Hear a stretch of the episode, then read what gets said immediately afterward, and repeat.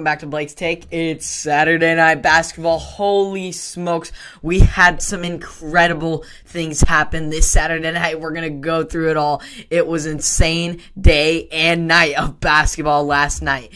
We're going to go straight to the association where we had the two 50 pieces. Not one, but two 50 pieces. Starting off with the first 50 piece of the night, we had Stephen Curry go off for 57 points.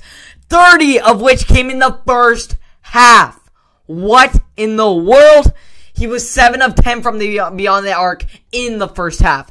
Steph got the Warriors a solid lead going into the fourth, but after uh, that, Luka took over. Late in the game, Kristaps Porzingis saved the ball from going out of bounds and threw a dime to Luka, who hit a dagger three to take the seven-point lead with under a minute remaining in this game. But let's not forget that Stephen Curry is still is still here, and he drove down, stepped back, and hit his 11th three of the game.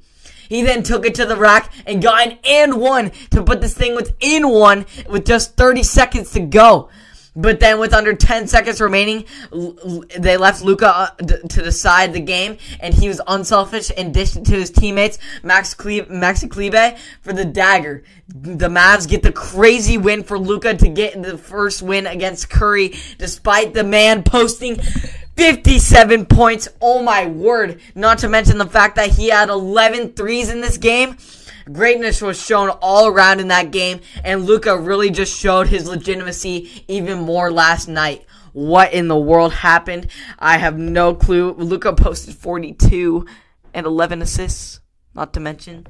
But Curry had 57 points and lost.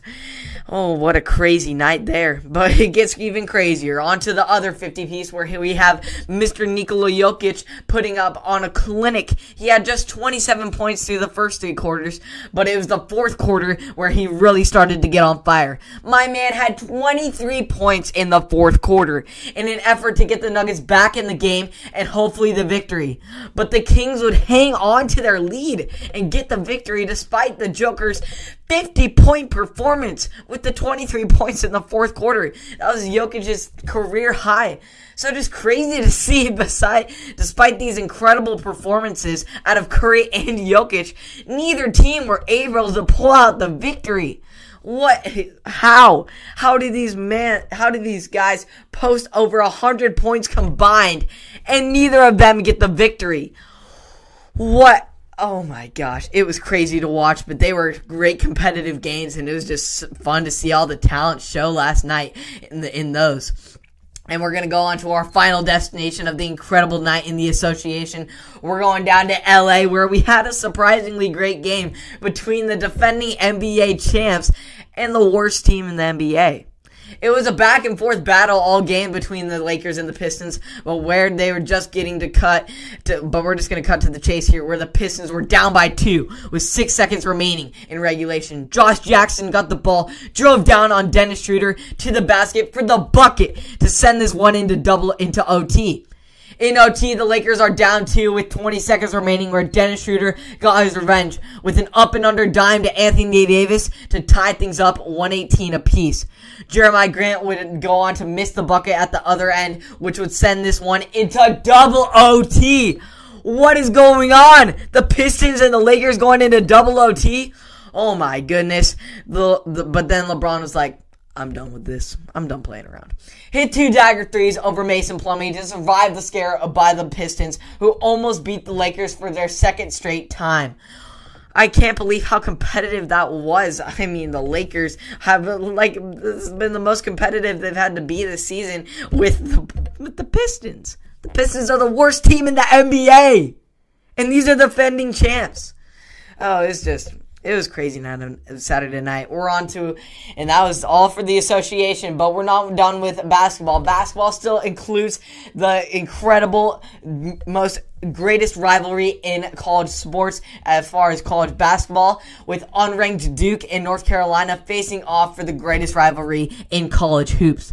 This is the first time since 1960 that Duke and UNC have met as unranked opponents. Yikes. UNC had a great start to this one, going on a 17 7 run to pull away early. But then Jeremy Roach had a nice 8-0 run by himself for Duke with a several key shots to put this one within two. Armando Bacot came out of the second half strong with his teammates getting him involved in the gas of the poor Blue Devil defense to really extend their lead going into the uh, third quarter and fourth quarter. Yet the Duke's leading scorer, Matthew Hurt, although he had no points in the first half, he got the Blue Devils going in this one, making some moves, hitting some big time shots to tie things up 77 apiece. Unfortunately, though, right after he got them tied up with under five minutes remaining, he would foul out of this one. Huge loss for Duke there. But they would keep battling, keeping this game within two up until down at, at the 10 second mark where we had Wendell Moore would go up for the game time bucket, but he was stuffed and called for a travel, which was snapped the Tar Heels three game losing streak to Duke. The Tar Heels win in the crazy 91 to 87 victory with star with star guard freshman Caleb Love really showcasing his talents with 25 points and 7 assists in this great rivalry. It was unfortunate that we didn't have fans because that was an incredible game. It lived up to the drama, just there wasn't too much fans. But I was at home and I was going nuts watching this game. We'll have to keep an eye out for these rising Tar Heels who are now 12 and 6 and unfortunate for Duke who are now 7 and 7 just at 500. I can't believe we're putting records like this on teams like that.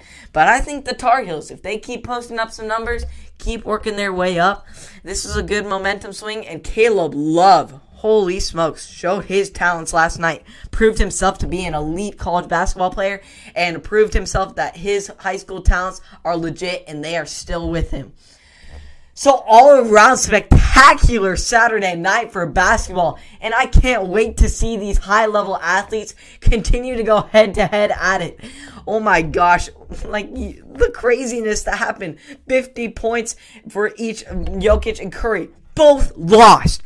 And then we had LeBron go into double overtime and pull out the, barely, barely pull out the re- the victory against the worst team in the NBA. And then we had unranked Duke and North Carolina face off, and that was craziness. But they were both unranked, and so that was crazy. Everything was just madness on Saturday night in basketball last night.